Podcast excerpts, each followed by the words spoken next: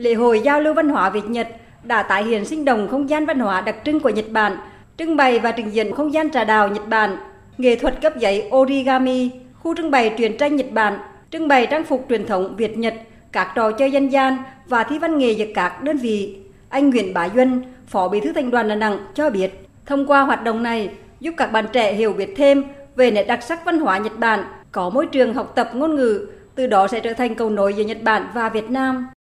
Thông qua chương trình các lễ hội văn hóa Việt Nhật cũng mong muốn là một cái sân chơi bổ ích, vui tươi cho các bạn thanh niên cũng như các bạn sinh viên. Trong cái chương trình lễ hội thì ờ, có rất nhiều các cái gian hàng thể hiện được nét văn hóa của hai nước Nhật Bản và Việt Nam. Thì qua đó thì cũng tạo cho thanh niên ờ, sinh viên có cái môi trường để giao lưu. Làm sau đó mà các bạn có một kiến thức lịch sử của hai nền văn hóa Việt Nam Nhật Bản để sẽ có nhiều chương trình trong thời gian tới.